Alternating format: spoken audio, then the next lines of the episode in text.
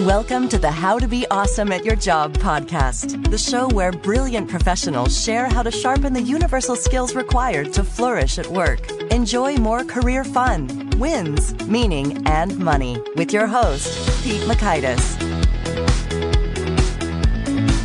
Hello, and thanks so much for joining us here for episode 442 with Diana Booher. If you perchance spend more time on email than you'd like, Diana has some handy solutions for you. So you'll learn one, just how much time you can save through email optimization. Two, how to reduce useless emails and optimize your inbox. And three, how to compose better emails in less time using the MADE, M-A-D-E structure. So if you want to check out the show notes or the transcript or the links to items we've referenced, it's over at awesomeatyourjob.com slash F442.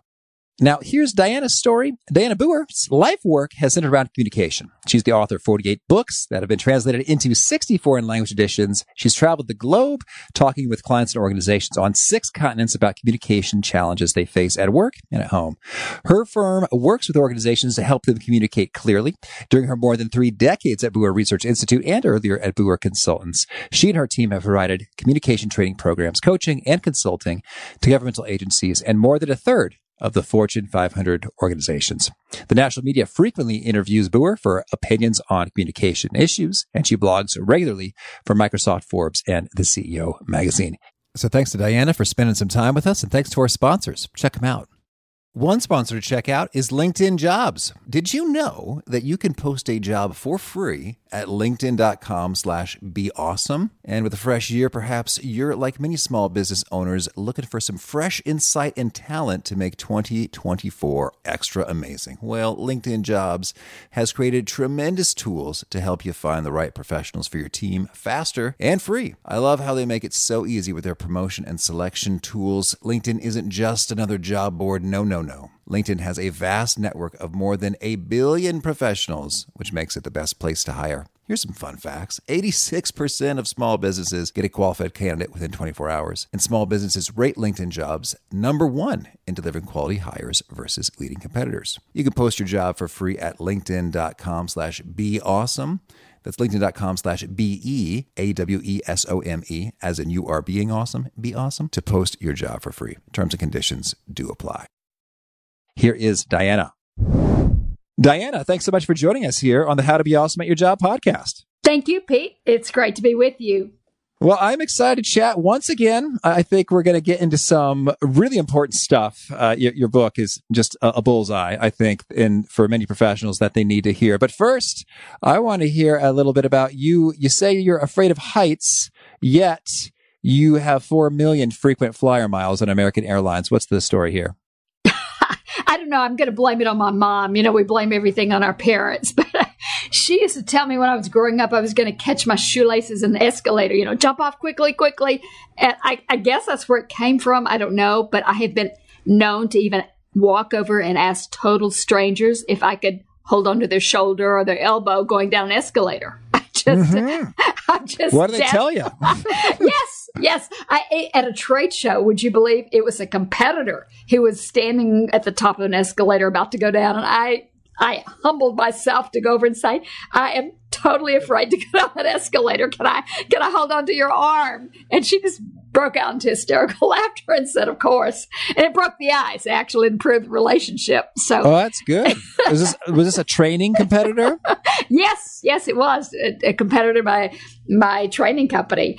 But I've even tried to get over it by, you know, going on tours when we're climbing a mountain, doing something to, you know, go to this big lookout and probably every country that I've visited, about 60 of them. And I would start off with my husband, you know, in this group, and we're going to go. And I would get to the, you know, the first or second little stop and just cling to the side of the, the mountain till I came back down. No. I, just, I just can't do it. I just freeze. Well, maybe someday. Um, someday. But, but, nonetheless, it hasn't stopped you from flying and and building and selling a training business. So congratulations on that as well. Um, that's cool.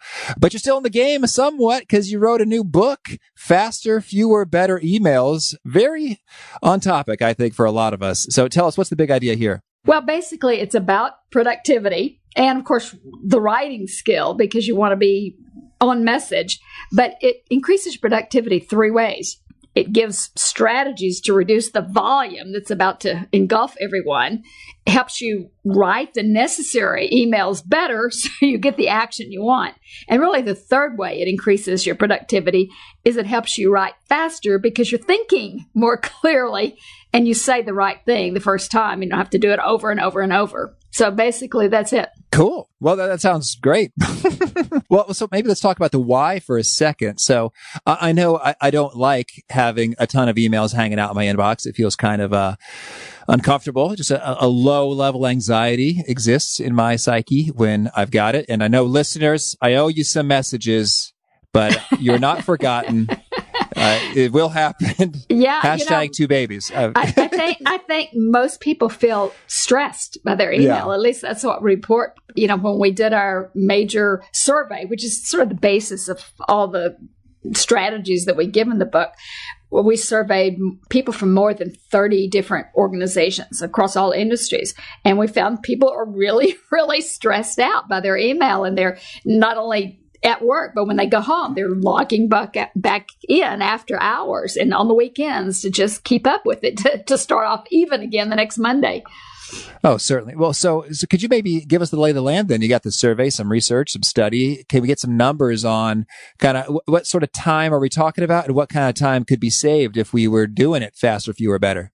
Well, two to three hours a day, and that's conservative according to the research. And we found that 42% of the respondents spend three or more hours a day doing email. And that's, right. that's just astounding to me because many people that's not their core job we're not talking about people whose job it is to sit there you know like customer service agent maybe whose mm-hmm. job it is all day to sit there and respond to email yeah. but maybe their core job is you know doing an engineering project or, or writing a feasibility study or doing an engineering report but that's just on top of their regular job in fact, a story that one CEO was talking about, he was saying, he was talking to a reporter. He didn't actually, this was a story passed on to me, but the reporter was asking about the volume of email.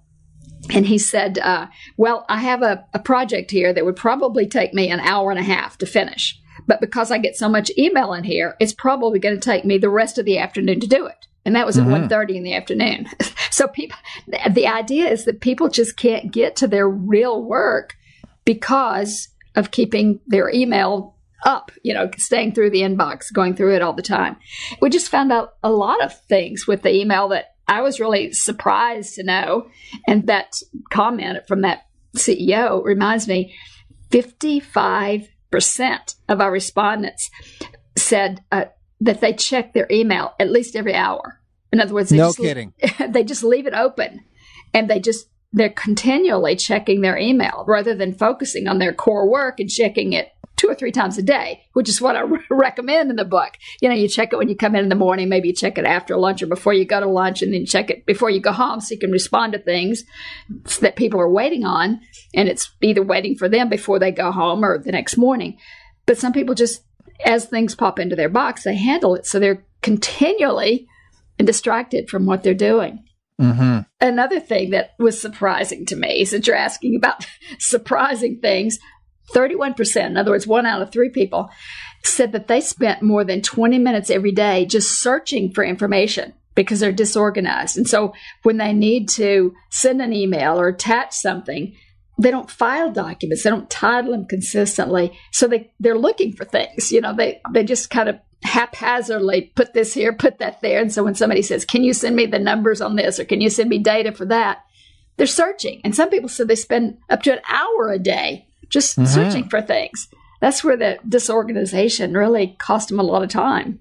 And so if I guess some would say, well, hey, email is just sort of a part of life. You know, just how much savings of time are you seeing when you implement some of these best practices? Well, we have not asked per se different organizations to give us savings. Now we have on our writing programs, when we were teaching writing programs before I sold my training organization last year, we surveyed every few years and we asked organizations to report how much time they saved in writing time. And the average participant or the average organization came back to us and said they saved upward of 35% on their writing time. Okay. And also, we had to measure reading time. Now, this was self report. And we would say, all right, when they started, before they went through our program, we would say, how much time do you spend writing normally? And then how much time have you reduced it? We would not, not just the next day. Well, they remembered all, all the techniques we gave them. Right. But we would ask the organization, not us, but the organization, their HR department, their training department, go back and ask them three months later, how much would you say you've estimated reducing your writing time? And the average would be upward of 35%. And so that's a tremendous savings in just the, their thinking process. And, and then mm-hmm. also in reading time, we ask them to do the same thing from their executive's perspective. You know, all the documents that are coming to them.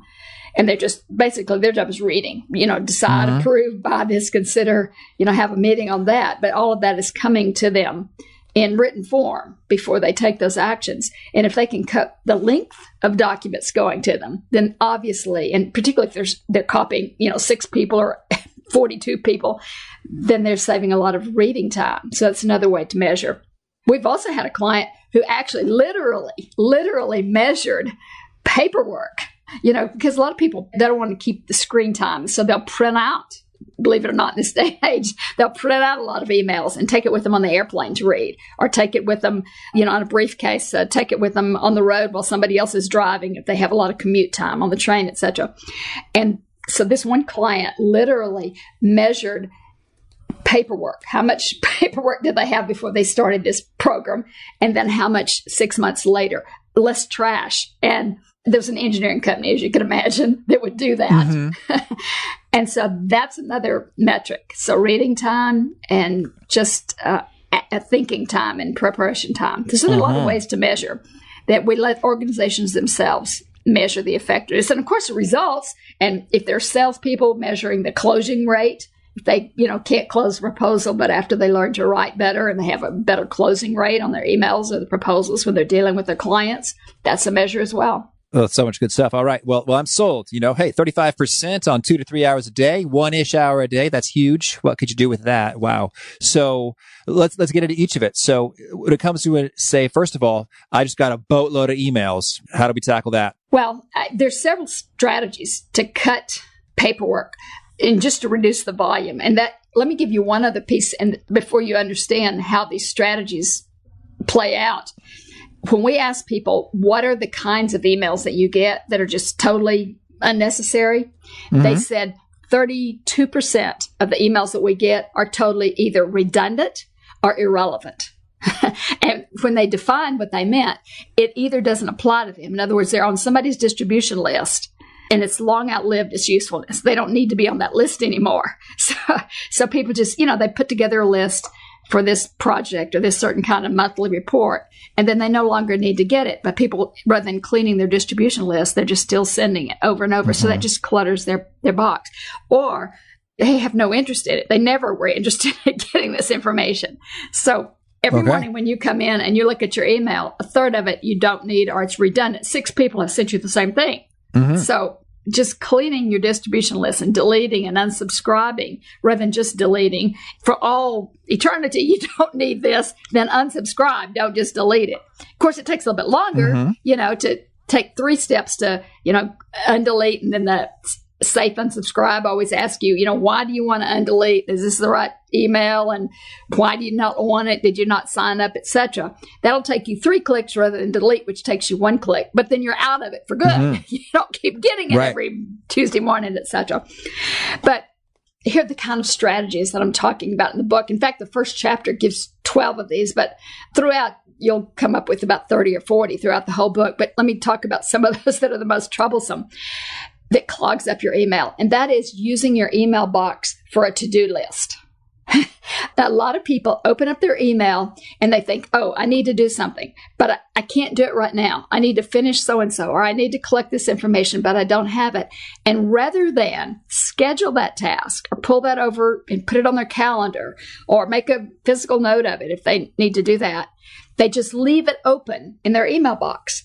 And then they open the next thing. Oh, I need to call so and so. Well, I don't want to forget that. And they just leave it in their email box. And so pretty soon they've got 15 open emails and they keep having to read through those. And then the next day they don't remember what, what was that? What was that detail? And when was that due? And they have to read through those. Oh, every time they come across it, they have to keep reading through it and reading through it to remember. So it clutters up their box. It creates rereading. So when they come across something like that, they need to act on it. They need to either move it, file it, make another note of when they're going to do it, move it over on their calendar, and just get it out of the inbox. It is Okay. not your to do list. So if it's there's a to do item, and it doesn't belong in the inbox, but it should be not forgotten and placed elsewhere. So uh, do you just have like a separate folder or label called to do, or, or what is yes, yes, you can have a separate. There's several ways to handle it. If you're using Microsoft Office 365, you literally can pull that email over on a date to handle it. Let's say Okay. you're waiting for information to go in that email before you can respond. You, you're going to get some data next Wednesday on it. Then you can literally pull it over to next Thursday because you're getting the information on Wednesday and know you can respond on Thursday. You just literally drag it over on that pane.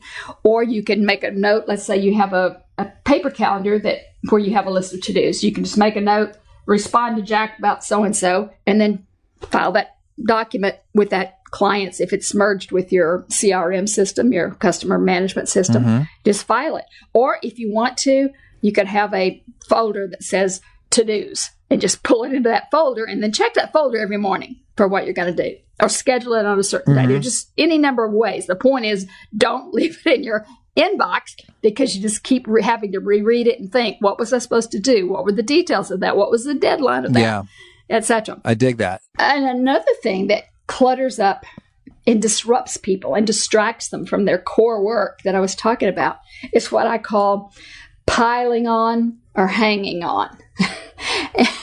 and what I mean by piling on, let's say a manager or just anybody is working on a project and they they've written a document and they want some feedback or they're just sending it out for for input and they send it out and say, I'm, I'm getting ready to forward this up the chain to such and such.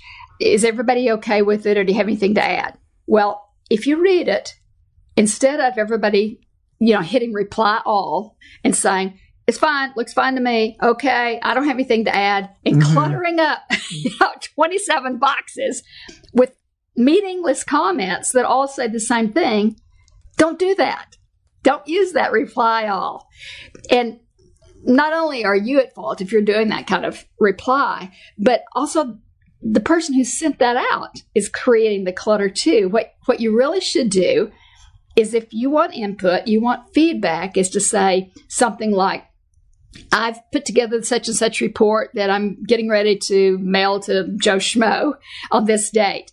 After you review it, if you have any comments or changes, please reply to me individually. Otherwise, no actions taken. If you see no changes, please, no action is necessary.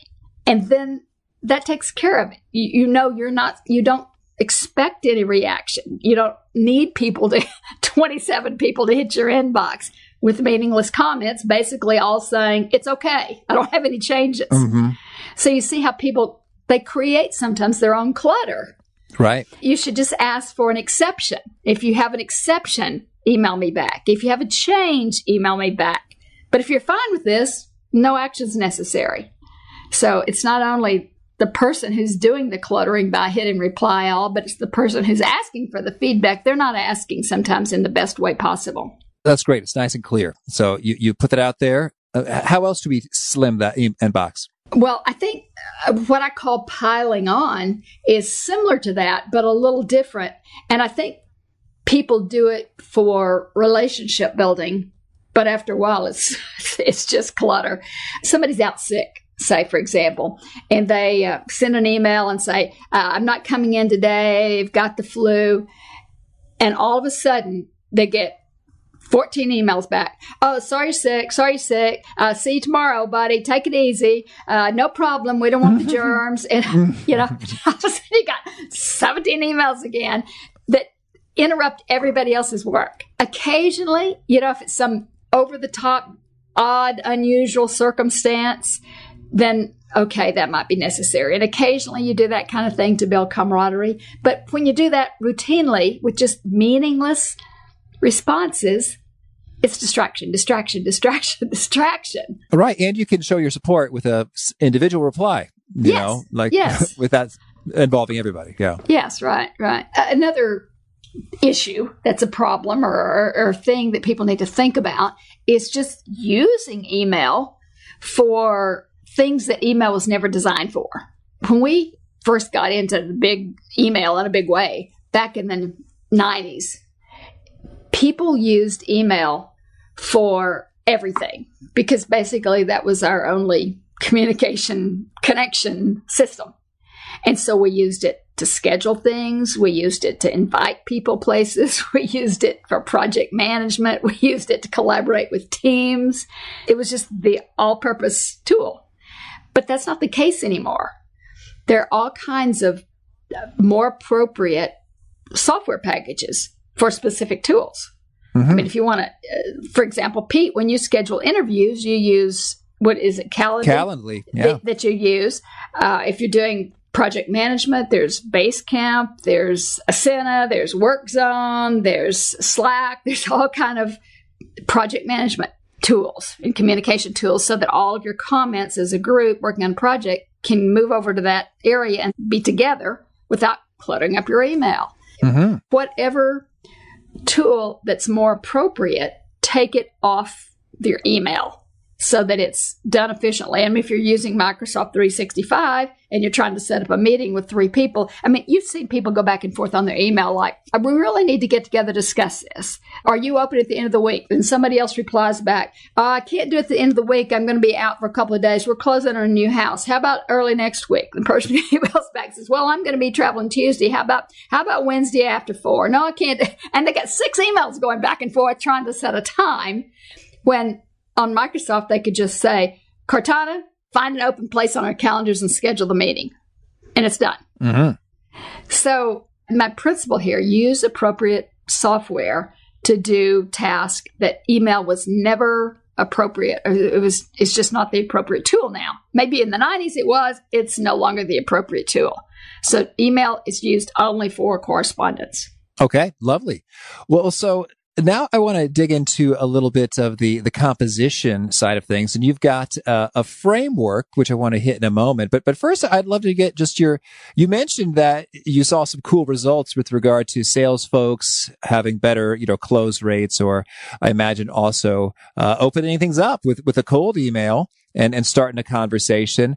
What are some of your tips for just generally speaking, writing emails that, that get responses? Maybe when you're reaching out to someone for the first time. Well, several things here. You always want to be specific. The reason a lot of people don't get action on their emails is that they're just not specific about the action. They write to inform, but they don't persuade. Now, I'm not talking about hard sales. I'm just talking about they need to ask for an action. It's amazing how many people who are in sales who don't really ask for the next step. You know, so can we meet with you to give you a trial, run through this? Can we set up a tour? Can we do such and such? They have to be very specific about a time, a Mhm. date, a task. Uh, the greeting needs to be tailored. You get a lot of emails that you know have gone to the world, so to speak. You know, they, they sent it to their entire database because it doesn't use your name and there's nothing in there that is specific to you. There's no indication that they know anything about you or remember anything about you from a previous conversation. So there needs to be some tie to what you said previously. I think it's also important in the subject line that that subject line is not mysterious. I know if you are, you know, writing ads on TV, uh, if you're doing something for the Super Bowl, okay, you've got to be clever and cute and whatever, but that's not email. email, I call them sublines, S U B. That stands for they need to be specific, they need to be useful, and they need to be brief. So if you can take the SUB, specific, useful, and brief, because Otherwise, you're an SOB. Couldn't resist. Uh, You've probably heard that dozens of times. You probably in no, your life. Yeah. no, yeah, quick thinking there, Pete. Oh, you got it. But people prioritize by their subject lines. When they're busy and they're on their phone and they're sitting at the gym waiting on their, you know, sitting at the soccer field waiting on their child to finish the sports uh, workout or whatever, and they're going through, you know, 42 emails and they're trying to decide read now, read later, wait till I get home, wait till I get back to the office in the morning, etc. They've got to decide and prioritize. And so you, you've got to tell them immediately, and some of them actually just read the subject line and decide to delete and, right. and make the decision whether I'm going to open or send it to somebody else. So they need to be able to tell exactly what it is and see what's in it for them. So if you can put the action that you want in the subject line, that much better. A lot of times people just use a topic in their subject line. And what's far better is to use a headline. Can you imagine reading the newspaper tonight and seeing something like Congress veto terrorist attacked. Weather. I mean, you don't. You see something like terrorist attack kills 52 people in Malaysia or Sri Lanka or whatever. Or you see Congress, Trump vetoes XYZ legislation or Congress passes XYZ bill. You see a message. And that's what highs of 70 this weekend. Yeah. your subject line needs to say something, not just introduce a topic. And yes, you know, I say this with mm-hmm. slide headlines too, as as opposed to just yes. like report, data, yes. survey. It's like yes. you know, well, tell me what I'm supposed to take away from the survey. Otherwise, we might all just draw our own interpretations. Which, if that was what you were going for, you know, that's okay. But usually, it's not. Usually, you're trying to tell a story. Right. I was coaching, I coached six executives last week, and part of, uh, I was coaching them on executive, pre- they're already executives, but I was coaching them to polish their executive presence and when they actually do a presentation to the board of directors. And we went through the entire slide decks, and by far, most of them just had a topic as their slide. And I was saying, well, but what's the walkaway here? You're, you're talking about uh, your revenue, but what what about your revenue? What you're mm-hmm. talking about your your goals? Well, are you saying you're not going to meet your goals? You are going to meet your goals. Your goals are falling short of what you budget or your revenue or your profitability. Is it that you're not going to meet your profitability goals for the next quarter? What what is the point about that? And they finally you know, got it. And then once they understood, we're going for a headline here. If they could just read this and didn't see anything on that slide, or they didn't read anything in that email, could they walk mm-hmm. away with a point? And then they got it. And that that's key in email. Another thing too that keeps people from even seeing your email is the habit, and it's it's kind of a recent trend of putting favorite quotes in the signature block and putting images in the signature block. You know, it, it wasn't a big deal until about five years ago. Maybe it was about eight or 10 years ago. People started putting an image for their signature. Instead of typing it, they started writing, you know, actually doing cursive, so to speak, and scanned it in and they scan in their, you know, like Joan Smith and then they put that image there and they'll put their favorite quote or they might put a banner or their company logo. Those are the kind of things that spam filters catch and keep things from being delivered. So in the last three or four years, people have learned that and they stopped doing that. But it's really the, the spam filters are getting much more savvy about stripping those out and saying, this is spam, this is you know, being careful to not uh, send those through, you know, from the outside. So be careful about doing that and use fewer images that will get clogged or get uh, screened out. Okay, cool. All right. Well, so so that's some handy stuff in terms of of getting the response. And, and so now, you know, let's talk about the process you utilize to uh, craft emails quickly and effectively. Okay. Well, you know, I, I, the, the book, which talks about writing faster, fewer, and better, yeah. there's two parts to that. I don't mean faster in the sense that you're really going to type faster or that you're going to zap it off faster or there's a faster way to get your email through technologically. What I mean by that is faster thinking. All right. If you do it better and you think better, you will do it in a more complete fashion from the very beginning, and that will result in getting the action done the first time. and you'll, instead of having to write seven emails to correct a problem or to handle a situation, you'll write one email that takes care of the whole situation. And so mm-hmm. that that's what I mean about overall fast. overall, the whole situation will be taken care of faster. And so the thinking process really is to analyze your audience right up front. You know, do you have one reader or do you have multiple readers? Who should you really copy? A lot of people, if you think about this, Pete, a lot of people write, they have a situation that they need to communicate about. They write the email and then they think, okay, who should get a copy here? Okay. That's a totally wrong approach because your email should be tailored according to, just like that slideshow we were talking about a minute ago, the email should be tailored according to who you're writing to. So the first step is who am I writing to? And then what is their bottom line message of interest? If they could just read one sentence, what would that one sentence be? Or why do they want to know this? What's what's their interest in about this situation?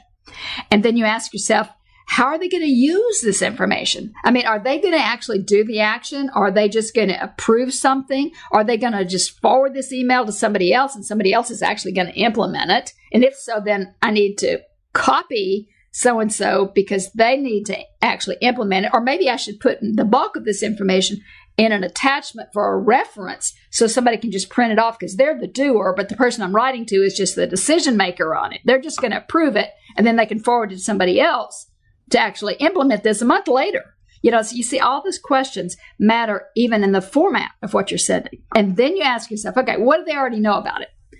Don't tell people what they already know.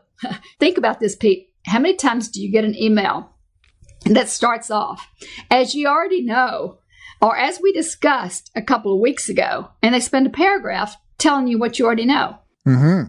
I mean, yeah, uh, yeah. As we discussed in the meeting last week, blah blah blah blah blah, and you think, yeah, I was in the meeting. Why, why are you wasting my time rehashing what we decided last week? Mm-hmm. You know, that's a waste of time. So think about that, and then think the last question, and maybe the most important, is you ask yourself, okay, how are they going to react when I tell them this? When I give them this one sentence overview message, are they going to be skeptical? If so, that means you're going to add the why details to, to build credibility? Are they going to be angry? Is somebody going to lose face? Are you creating extra work for them? Is this going to cost a lot more than they thought? There's some typical negative reactions they might have. And that thinking dictates the details you're going to put in. If you think there's no negative reactions here, you may not include some of those details. So that thinking to answer those questions right up front immediately tells you what details to include and what you should omit, what, what's just going to clutter it up. And then once you do that thinking, you're home free, basically. You just arrange it in the made format. And so the made format is, is the message, the actions, the details of the evidence. Yes, yes. And that's what I spent a whole chapter on because that is that is what will revolutionize 95% of what you write. Not literally. I, I've been stu- for three decades. I've been teaching writing and I, so I've read, I've, read, I've literally read thousands and thousands and probably hundreds of thousands of emails. So I can say it with confidence in all different industries, all different types of documents. 95% of what we write in the business world can be structured that way. And that is an overview message of one or two sentences, maybe three if it's a really long document. And then, so what action next based on that message? What do you want the reader to do? It could be a recommendation, big picture recommendation, or it could be a follow up action. You might be saying, so based on that message, here's the action I'm taking, or here's the action I want from you, the reader. And once you get that message and action, then you circle back and then you elaborate on the details. Now, if they're just brief details, like a word or a phrase, or who or when or what. Those brief little details that could be answered in a word or phrase are probably already going to be part of your message and part of your action. But if you need to elaborate, that's the key phrase. If you need to elaborate on the details, then that elaboration comes in this detail section. Generally, it's the how and the why. Most often, you come back and, and you elaborate on here's why I'm saying what I'm saying, and here's how to take the action. And then the E, evidence, if you have any kind of attachment you want to send along, like here's a copy of the, the spreadsheet that I'm referring to where I've done the uh, calculations, or here's a copy of the contract that I'm saying I don't agree with this clause that we're going to dispute in court, or whatever. That's no, here's a map of the layout of this building that I'm saying we need to renovate this this particular wing. It's something like that. Then you attach it. But if you use that structure, you just start thinking like that, and then emails are so easy to write when you just think, okay, what's my message? What's my action? Okay, now what needs to be elaborated on?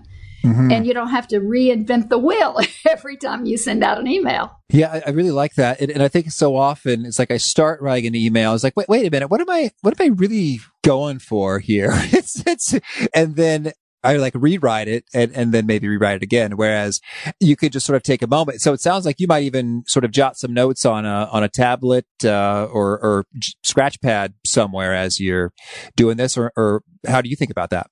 Yeah. A lot of times people can, once they start thinking like this and they practice this, they can do the MADE in their head, you know, while they're getting dressed in the morning, while they're driving down the freeway, while they're sitting on the subway, while they're eating breakfast. I think, okay, in a sentence, what's my message? If I just picked up the phone and thought for a minute, and it's about to cut off and i'm thinking oh i got to get on the plane you know they're saying turn off your cell phone turn off your cell phone mm-hmm.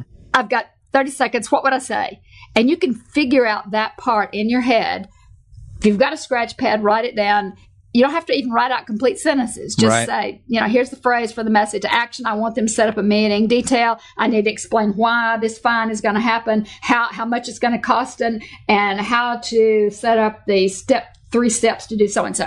And that's just a scratch sheet of paper. That's your outline. And then when you get to the computer, you're ready to just turn it into sentences. And it goes mm-hmm. very, very quickly but you can do that thinking anywhere. Yeah. And so I'm wondering, so how do you think about the, the headline, the subject versus the message? The subject is last. See, a lot of times people fill in the subject line first, but you can't summarize if you don't know what your message is. So always write it first and then go back and put in your subject line. Your subject line is like the Reader's Digest condensed version of your message. Okay, so so that is an even shorter version of the one to three sentence message. Right. Right. Like, it's a summary version of your message and your action. House on fire. Insurance yeah. payment five thousand. yeah, or just just hired new VPs. Colon uh, semicolon starts next Monday. I mean, that becomes the summary of the longer message, your first sentence, which would be our executive senior vice president has just hired junior vice president, Mr. So and so, who's coming to us from XYZ Corporation. He'll be starting next Monday, and his key responsibilities will be blah, blah, blah. I mean, that would be the full message. Mm-hmm. But your subject line might be just hired a new executive vice president, starts next Monday. Mm-hmm. And the action is you need to invite him to the luau, make right. him feel very welcome here, and acquire right. a Hawaiian shirt. right, and be sure to shake his yeah. hand and ask for a raise right up front. That's great. Cool. Well, any other thoughts when so you do your thinking up front, and then you you put that out there with the made format, and mm-hmm. then mm-hmm. you do the the subject last. Any thoughts for d- doing some of the editing in terms of okay, yes. I've written a bunch of words on my screen. Mm, should I take just a look, see, and uh, how do you do that well? you just, just do, do, the editing. Do, okay. do the editing. A lot of people just when they get through do the thinking, they do the one draft and they hit send and send it out, and that's not a good idea because you're going to have missing words, you're going to have an awkward sentence, you're going to have a grammatical error. So then take the minute to go back and reread it. It's best if it's a really important email to let it cool off and particularly if it happens to be bad news or a sensitive topic, let it cool off overnight if you can. If you can't, a couple of hours helps. I can't tell you how many times I've gone back, you know, just after a couple of hours. Just, you know, go to lunch and come back and read it and think, oh no, I'm so glad I let that sit here. I see, you know, two missing words mm-hmm. here. Or you just can't see things. You read what you think you wrote your it, the, the message is still in your mind. So always let it cool off if at all possible. Now, if it's just a, a two sentence email to the guy next door and you don't care about a missing word or an awkward sentence, then okay. Sometimes you just have to do something immediately. But if it's important, yes, cool off is really important. Now, if you can't do that, uh, optimally, you re- you could read it aloud if the tone is important read something aloud to yourself and you can catch errors. If, if you think people are going to think I'm crazy, I'm talking to myself, pick up the phone and hold it like you're talking to somebody or, you know, you've got your Bluetooth plugged in and you're you're just talking out loud and people won't think you're crazy they'll think you're talking to your you know your spouse on the phone and it will sound mm-hmm. funny to your ear. If it sounds awkward and stilted or something, your ear will catch it and you can improve it. If the sentence sounds too long, when you start to read it, it will feel awkward to you and you'll think, whoa, I, I, lost my breath. I couldn't even get to the end of the sentence. And it'll help you go back and think, I need to cut that sentence in two. It's too long. I ran out of breath, ran out of steam, ran out of energy. If that still you think, well, you know, I, I think I've got some hot words in here. I'm not sure. It could be offensive. It could be a little blunt. Then have a colleague read it. Now, don't read it to mm-hmm. them because you add the inflection right. and you can change it. You, it could be really blunt on page, but you're softening it with your tone. So just hand it to them and say, read that and tell me what you think about the tone. And so when they pick it up, they could be a more objective reader for you on sensitive matters. That's lovely. Thank you. Well, well, tell me any sort of key, you know, software plugins, add-in services, tools that make this better or, or, help with the email struggle. Well, you know, I mentioned things for software to do other things other than email, like Calendly, uh, Slack, mm-hmm. uh, WorkZone, Smart Sheets. Those are the kind of things that you want to look into. Just think, do I have other things that are not correspondence related? Those are what's helpful to you. Short keys. If you find yourself writing the same messages over and over, maybe like a bio, like when I respond to reporters frequently, they want your credentials or your bio. So you have that on short keys. You can just hit two keys or, you know, code and the whole paragraph goes in. If you have a certain product or a certain service that you provide, then you hit short keys and the whole paragraph goes in. What you don't want to do is to write those over and over because even if you know in your brain what you're saying, it's too easy to eh, incorporate an error, you know, to leave out a word just because of familiarity to create a typo. So it's good to make sure it's error free to begin with and then just plug it in with short key. Well, awesome. Tell me anything else you want to make sure to mention about email before we shift gears and hear about some of your favorite things? I think that you just don't want to create distractions for yourself. Many people create their own distractions with email because they keep it open and they use it for to dos and don't ask things in the right way. And so they write six or seven emails to accomplish what the first one should have accomplished. All right. Thank you. Now, could you share with us a favorite quote, something you find inspiring? I like the quote by Martin Luther, who said, If you want to change the world, pick up your pen and write. Now, for me, mm-hmm. of course, that's been inspiring because I've been a writer all my life. But for others, I think you do the same thing for your own reputation when you write a good email because that has staying power. It establishes your credibility on any subject. And how about a favorite study or experiment or bit of research? I always like to read the major s- studies that IBM does, that Kinsey does, McKinsey, PricewaterhouseCooper, all of the Gallup I like surveys because I like to keep my finger on the pulse. And of course, it was re- very revealing. Our study with University of Northern Colorado, their social research lab, when we did this major study for Faster, Fewer, Better emails, that was very revealing. So whatever study that you put faith in, look at the trends from that. You mean like over time? Yes. So Gallup this year, the next year, the following year. Yes, mm-hmm. yes, and how they change. And how about a favorite book? Uh, Traveling Mercies. I, I, like Anne Lamott. Basically, anything she writes, I like. I really like her. Uh, and a lot of people haven't discovered her writing, but she's an excellent writer.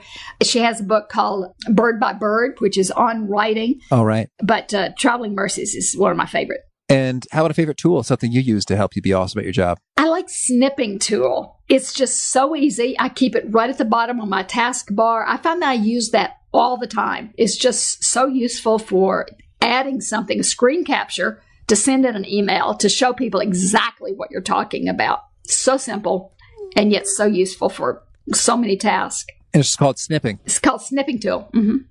That's, snipping that's tool. the name okay. of it. Snipping tools. Uh, the, the, icon is like a pair of scissors, and you literally you right. can cut anything on your screen and then attach it to an email and send it. You can email it. You can paste it into a an email. You can just capture the screen and send it as attachment. It's just it's like the simplest miracle that you can imagine. Okay. And how about a favorite habit? Something that you do that makes you awesome at your job? This is weird, I know, because most people like to procrastinate, but I like to move all of my deadlines for any kind of task, I move them forward in case of emergency. If somebody tells me I have to have something done by May 31st, I will move it up at least two weeks because I don't want to be caught in case of an emergency. If there's a major illness, in the, if there's a death in the family, I just don't want to be stressed out and I don't want to miss a deadline. So whatever deadline somebody gives me, if it's just a few hours or days or weeks, I'm going to move it forward. That's just mm-hmm. a habit I've had all my life. Sure thing.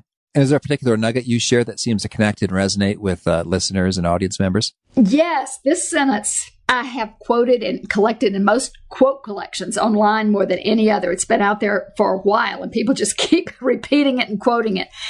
It's if you can't write your message in a sentence, you can't say it in an hour. All right. Beautiful. Well, Dianna, this has been a ton of fun. I, I wish you tons of luck with uh, faster, fewer, better emails and your other adventures and, and just keep doing the good work. Thank you, Pete. It's been great to be with you. Dianna had so much good stuff here. Wow. Can you imagine slashing 35% of your email time on out of there? I really dug what you had to say. I also dug some, some additional tools that we didn't talk about, such as Superhuman for email to go even faster. I am a paying user of Superhuman and I genuinely love it. They're not paying me to say it. Maybe they should one of these days. That'd be nice. As well as OmniFocus to just forward uh, tasks over into my task box separately, not using it as a to-do list piece. But even if you use none of those fancy tools, I think just following that MADE framework can be huge for saving time. I really like the action piece in particular. I'm always amused when I get an email that's just a bunch of stuff like thoughts question mark. It's like, I, I don't know. I, there's, I mean, thoughts is so is so broad. It, would be much better if you could ask me for exactly what you you would like from me, and then I will be able to give you all the better thoughts in response to that. So great stuff from Dianna. Again, the show notes, the transcript, the links to items we've referenced are over at awesomeatyourjob.com slash F442. If you haven't already, I hope you'll push subscribe. You'll catch our next guest. It's Peter Ludwig. He's talking about how to conquer procrastination. I hope to catch you there, and I hope to catch you even earlier by hearing your advice over in that survey, awesomeatyourjob.com slash advice. Until then, peace. Thanks for listening. To get the most out of the show, we recommend two key things. First, check out the extra resources at awesomeatyourjob.com. You can find this episode's transcript and links, as well as the perfect episode for your situation. You can search the full text transcripts of hundreds of episodes or explore episodes tagged by topic and competency covered. Second, subscribe to the podcast and get future episodes automatically. You can subscribe by telling Siri and several other smartphones and speakers, subscribe to the How to Be Awesome at Your Job podcast, or by tapping subscribe in your podcast player of choice. If you'd like some extra help figuring out podcasts and how subscriptions work, visit awesomeatyourjob.com slash subscribe for guidance. Hope to catch you on the next episode of How to Be Awesome at Your Job. One, two, three, four. Those are numbers. But you already knew that. If you want to know what number you're going to pay each month for your car, use Kelley Blue Book My Wallet on Auto Trader. They're really good at numbers. Auto Trader.